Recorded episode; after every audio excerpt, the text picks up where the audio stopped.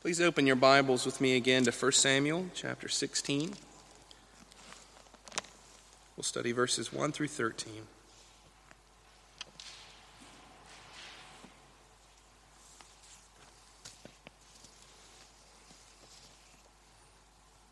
First Samuel chapter 16 verses 1 through 13. Hear the word of God. The Lord said to Samuel, How long will you grieve over Saul, since I have rejected him from being king over Israel? Fill your horn with oil and go. I will send you to Jesse the Bethlehemite, for I have provided for myself a king among his sons. And Samuel said, How can I go? If Saul hears it, he will kill me. And the Lord said, Take a heifer with you and say, I have come to sacrifice to the Lord. And invite Jesse to the sacrifice, and I will show you what you shall do. And you shall anoint for me him whom I declare to you. Samuel did what the Lord commanded and came to Bethlehem. The elders of the city came to meet him, trembling, and said, Do you come peaceably? And he said, Peaceably I have come to sacrifice to the Lord. Consecrate yourselves and come with me to sacrifice. And he consecrated Jesse and his sons and invited them to the sacrifice. When they came, he looked on Eliab and thought, Surely the Lord's anointed is before him. But the Lord said to Samuel, Do not look on his appearance or on the height of his stature, because I have rejected him. For the Lord sees not as a man sees. Man looks on the outward appearance, but the Lord looks on the heart. And Jesse called Abinadab and made him pass before Samuel, and he said, Neither has the Lord chosen this one. Then Jesse made Shammah pass by, and he said, Neither has the Lord chosen this one. And Jesse made seven of his sons pass before Samuel, and Samuel said to Jesse, The Lord has not chosen these. Then Samuel said to Jesse, Are all your sons here? And he said, There remains yet the youngest. But behold, he is keeping the sheep.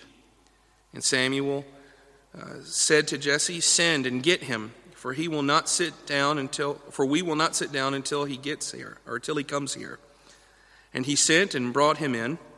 Now he was ruddy and had beautiful eyes and was handsome. And the Lord said, Arise, anoint him, for this is he. Then Samuel took the horn of oil and anointed him in the midst of his brothers, and the Spirit of the Lord rushed upon David from that day forward. And Samuel rose and went up to Ramah. Thus far, the word of God.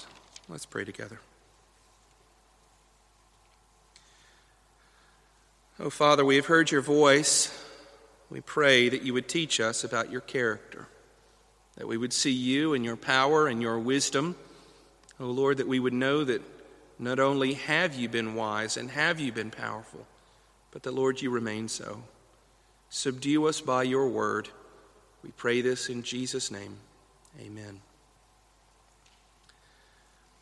I barely have to remind you, but recently, our church called, ordained, and installed its first ruling elders and deacons, a couple of whom we have with us this evening.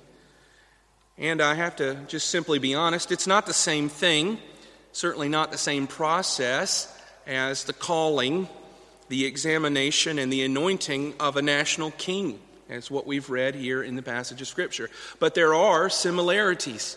And there are things about God that can be discerned from the passage that we have this evening that speak directly not only to the men who are leaders in our church, but to our church broadly and to each of us as Christians individually. And I believe that this evening, as we study this passage of Scripture, that the Lord's going to bless us. He's going to help this passage, this ancient history of the people of Israel, be helpful and encouraging and instructive to us all. In verses 1 through 5, I want us to see the call of God, or excuse me, that the Lord calls. In verses 6 through 12, I want us to see that the Lord sees. That the Lord sees. And then in verse 13, that the Lord equips. The Lord equips. As we approach this passage, we find a grieving and a broken-hearted prophet in the man Samuel. And that's not hard to understand at all. He's been used of God. In fact, the whole course of his life, he has been dedicated specifically to the service of the Lord and the leadership of the people of God. But that's not why he's grieving, is it? Of course not. It's that God called him to be the one that would anoint the first king of the people of Israel. And you'll know that that king was Saul. And he's grieving over Saul's rejection by God the Father as he has seen Saul in his disobedience and in his faithlessness. And it's overwhelming to Samuel. After all, it's been his spiritual worship to see this man raised up into leadership. It has been his mission thus far in his life. The great thing that he has done for the Lord has been this the calling, the establishment, the training, the examination of Saul as the king of the people of Israel. And so he mourns. He loves the man, even though he's angry at him. He's poured himself out and poured himself in to Saul. And he is rightly brokenhearted that this man has been rejected by God in his rule. And I think this is not the main point of the passage, but something that needs to be pointed out that in this example of Samuel grieving over the fall of a leader, of a spiritual leader that God had called for his people, he grieves, and you and I ought to be confronted if we don't grieve when we hear the terrible story that too often comes of leaders falling spiritually and morally and being rejected from the leadership of the people of God. It ought to cut us to the heart. It ought to be for us a very terrible, heartbreaking event. Failure, scandal, the effect it has on the church, but more than anything, the effect it has on the fallen man in his relationship to God. But you see, it's in verse 1 that the Lord meets the grieving prophet and he confronts him. And the Lord confronts specifically his heart as unbridled in this grief. And what does he say to him? He says, Samuel, how long will you grieve over Saul since I have rejected him from being king over Israel? How long, Samuel? Are you going to be overwhelmed? Are you going to let this drive you too far and too far down into despair? Do you see what God says? I rejected him. This isn't just something that Saul has done, this is my hand against him. The rejection of Saul is a right thing. It's a mercy to the people of God that they don't have a man who has no heart for God. How long are you going to be overwhelmed with sadness over what the Lord is doing it's as if Saul or Samuel has his mind wrapped around this simple idea that in the fall of Saul, the purposes of God have at least been hindered. And God's answer to him is absolutely not. Get up. I've got something for you to do. You can't be overwhelmed with grief, even though grief isn't a terrible thing, especially at what we're talking about. But it's not the end of the story. Saul has not upended the plans of God. What does the Lord say to, Samuel? He says immediately after saying, How long will you grieve? He says, Fill your horn with oil and go. I'm not done with you. Samuel, you're still the anointer of kings. You're still the servant of God. You're going to do what I want you to do. The failure and the fall of Saul has not prevented the prophecy of God that a king would be brought into the people of Israel.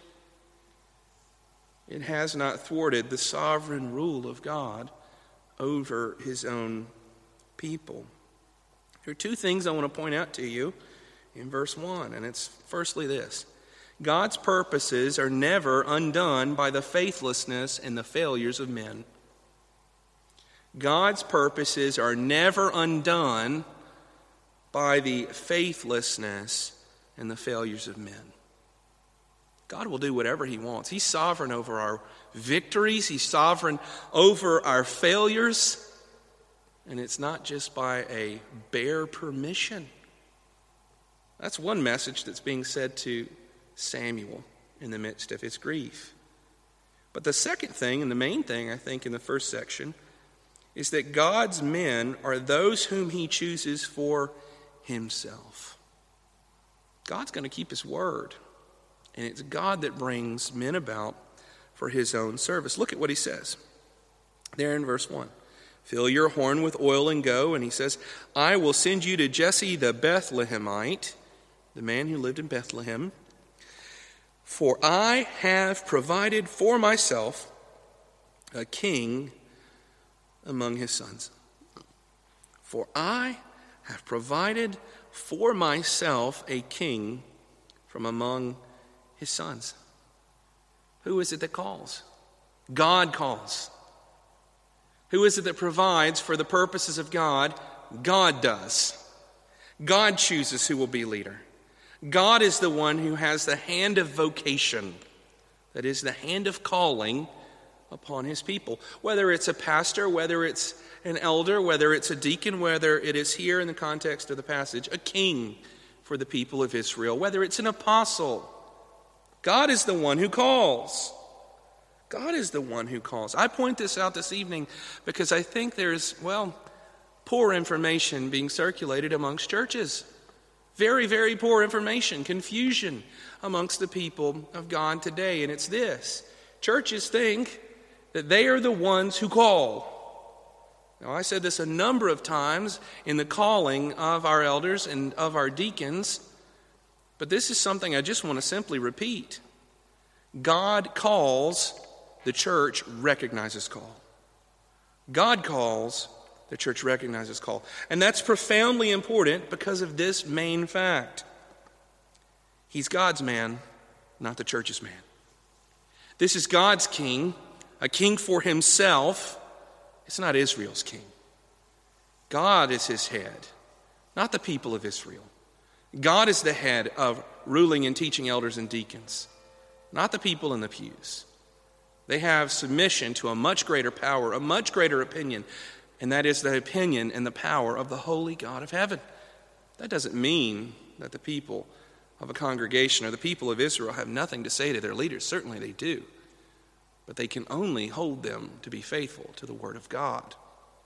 They're not to be blown about by any want, desire, or complaint of any given person here, there, or another. They're to be men after God's own heart.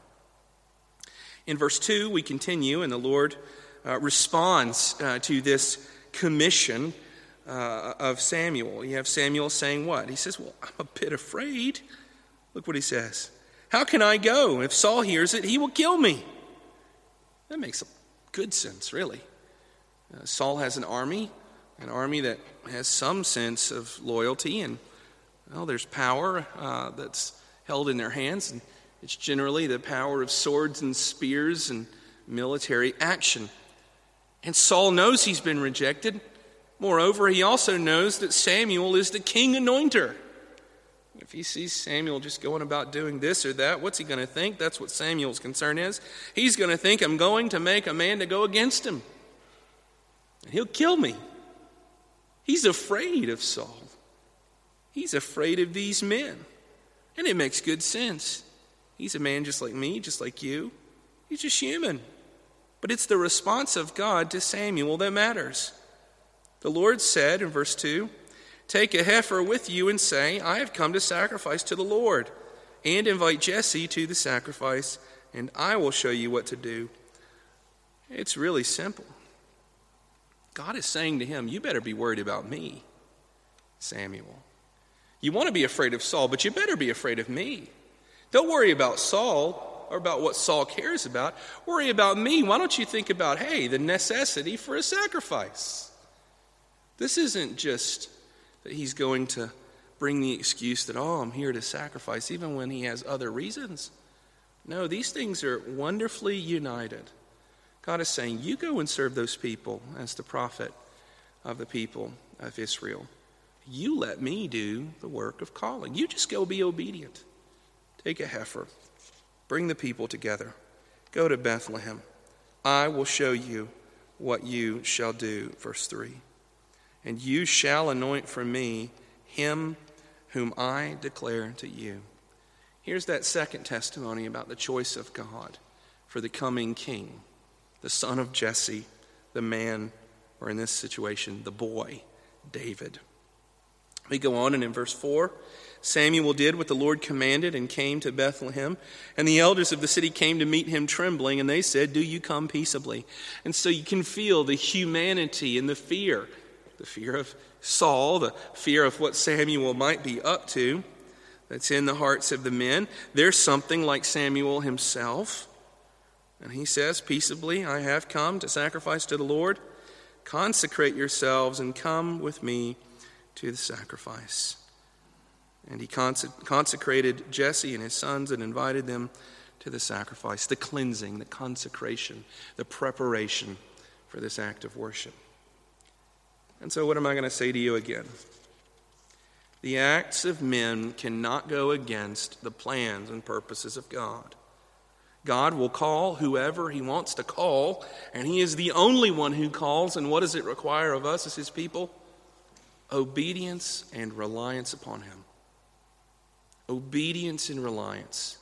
That we're willing to obey the word of God and that we, are, we will rely on him by faith to do whatever he calls us to do. Whether that call is to be an officer, whether that call is to be an elder, a deacon, a pastor, a missionary, or whatever it is, or whether that call is simply to be a faithful church member that tells other people about Jesus Christ.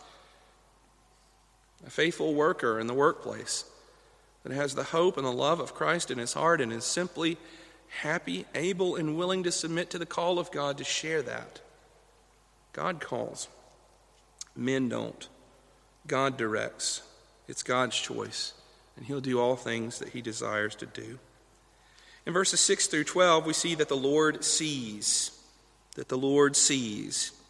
And here in verse 6, we begin this, this story of the examination of the sons of Jesse. When they came, verse 6, he looked on Eliab and thought, Surely the Lord's anointed is before him. That's pretty simple. He judges him, looks him up and down, Eliab, this great example, a specimen of Israel. He's judging him, a whole lot like how we saw uh, Saul actually judged a handsome man, taller than the rest. It's not told to us that he is. However, he's in some sense impressive. But you have the Lord giving something of a light rebuke in verse 7 to Samuel. He says to him, Do not look on his appearance or the height of his stature, because I have rejected him. And it's what the Lord says next that teaches us tremendously about the character of God. He says, For the Lord sees not as man sees. Man looks on the outward appearance, but the Lord looks on the heart. The Lord looks on the heart. Now, there's a rebuke there, isn't there? I think there is. And I think it has to confront us that we are people, well, in our humanity, that work with what we have. How do we examine things? Well, generally, we, we do it firstly by what we see.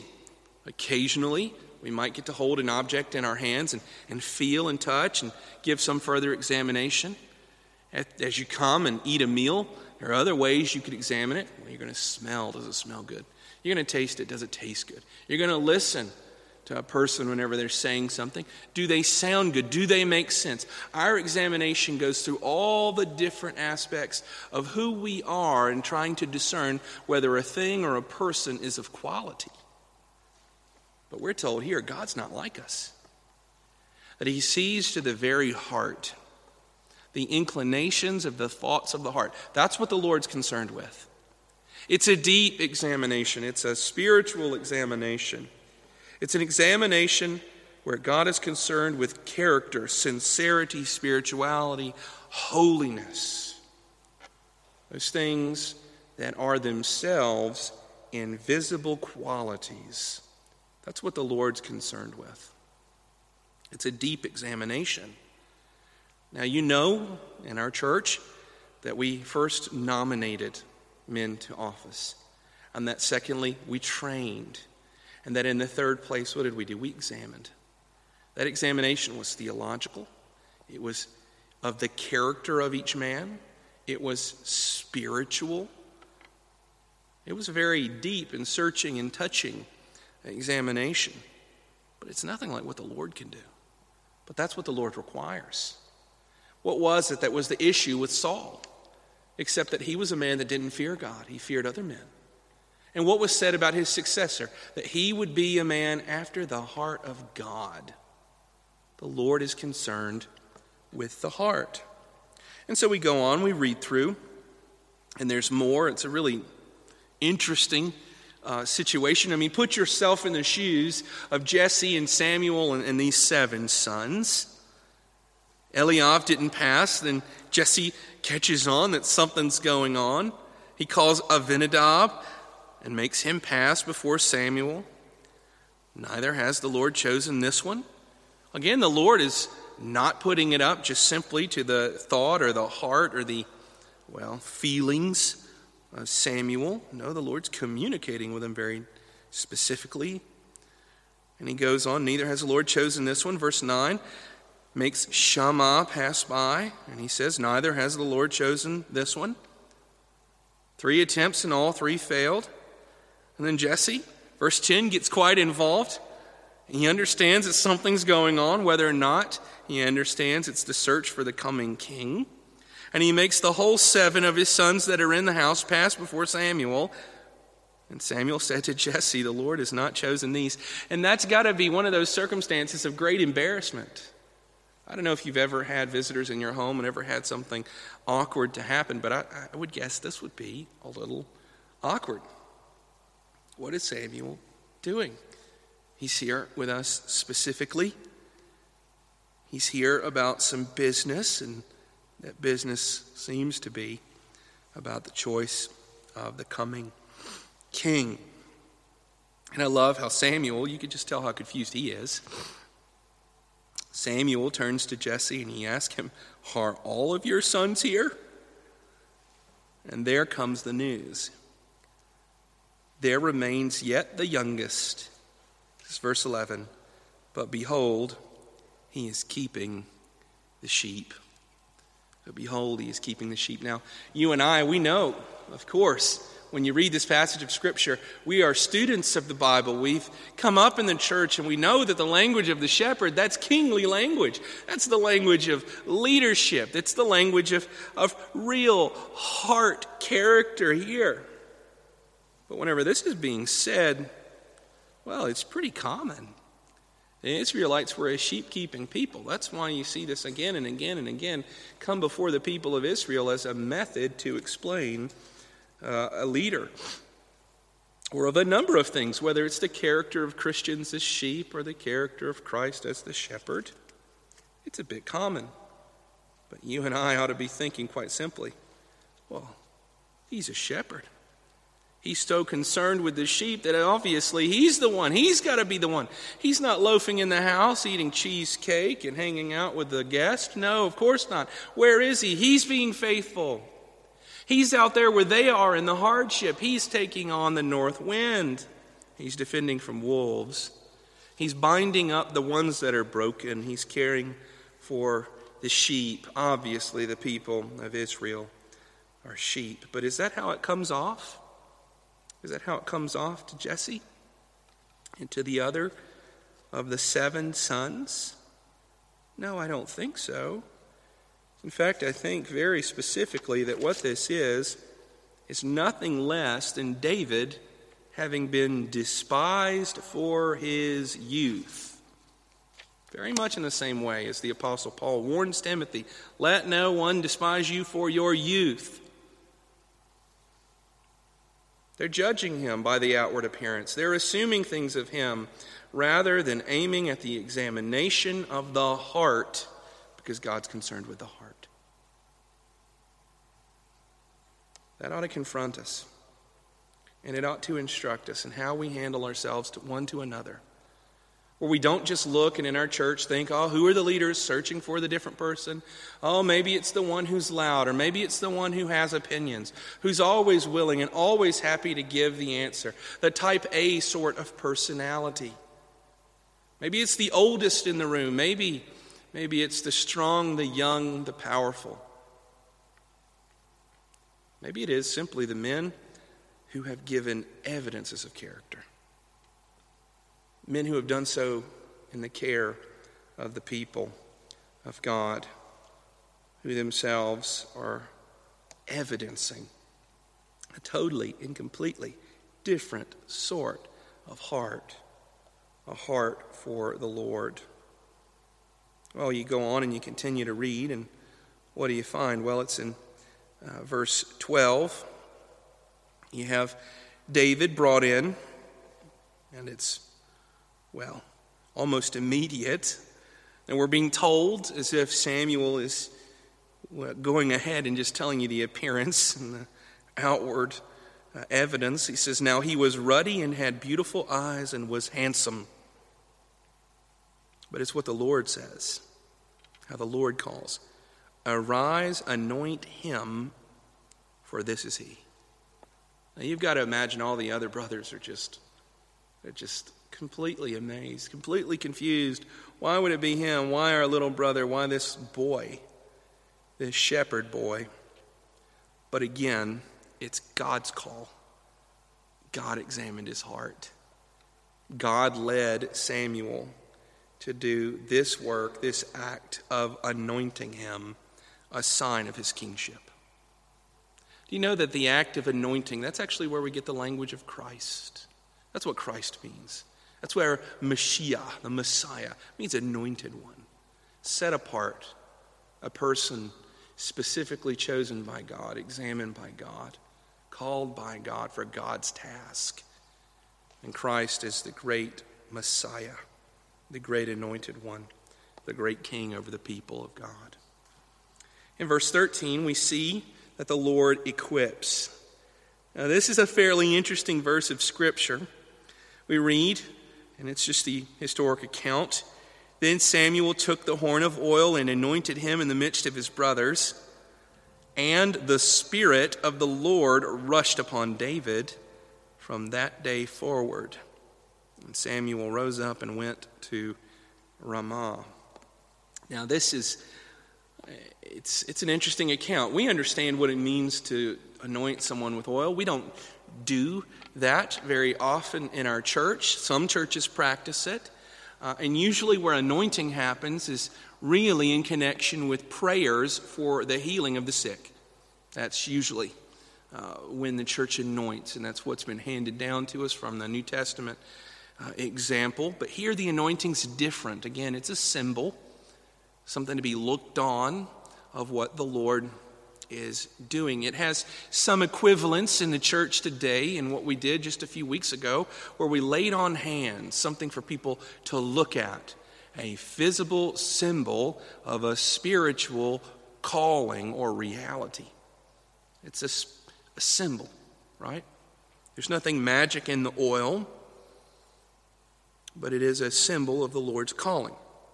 But the second part of it is a bit confusing he anoints him, and the, what we read next is that the Spirit of the Lord rushed upon David from that day forward. What does that mean? We've already talked about that in 1 Samuel a bit. We've read about Saul having the Spirit of the Lord rush upon him. Uh, is this the indwelling, the saving work of God in the heart of the man? I don't think so. We don't read about indwelling. This isn't the language of indwelling, the rushing of the Spirit upon uh, a person. Uh, what is this? How are we to understand it? Well, in general terms, I can simply say that it means that spiritually God equipped David to do a spiritual task. It is spiritual. And it's something that we ought to see and we ought to be encouraged by and we ought to be amazed at. And that is this that God is not content to simply have leaders with character, but leaders led by His Spirit. Leaders equipped for the task of spiritual care in the midst of his people. That ought to comfort us.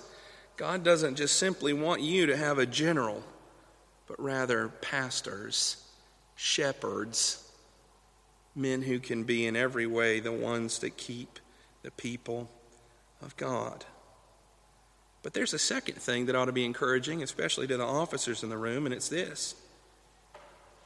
It's okay that you feel about as equipped to lead an entire kingdom as a little shepherd boy ought to feel. You don't have to be equipped in yourself. God does not call the equipped, He equips the called. You heard me say that in our training and say it again and again to our church, and it's true. There was still a thing necessary in the life of David for his rule for the people of Israel. And it was that the Holy Spirit would bless him and help him and give him wisdom and give him understanding and give him endurance and give him perseverance in his own walk the Holy Spirit's necessity in his life. That's what he still needed. And friends, that's what you need, men.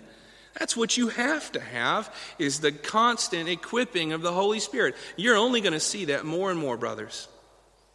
You're going to see it in every diaconate and sessional meeting that we have.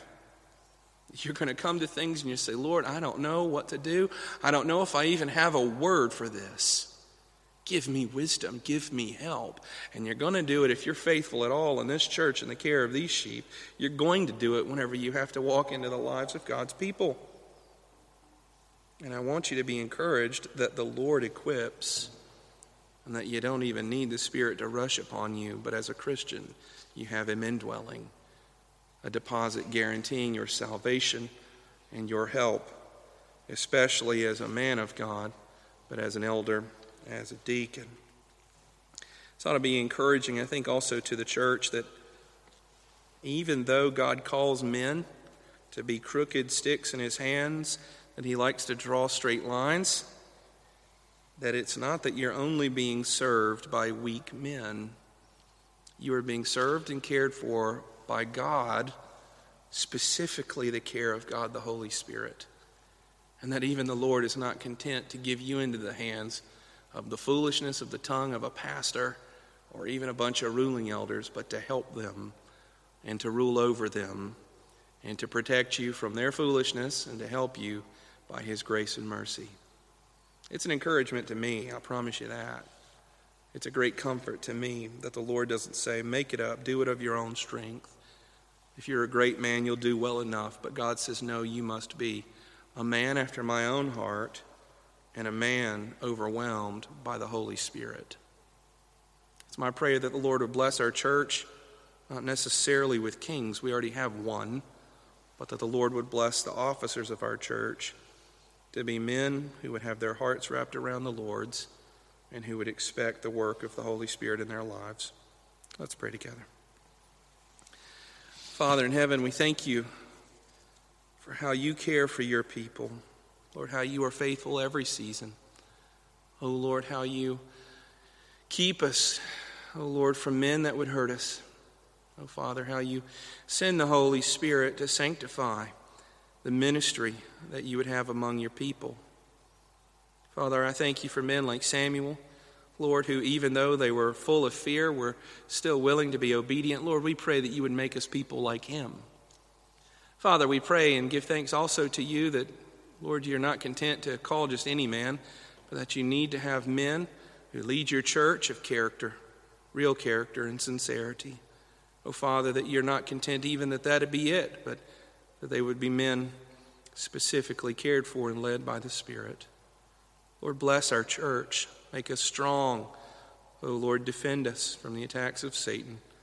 Oh, Father, we pray all this in Jesus' name. Amen.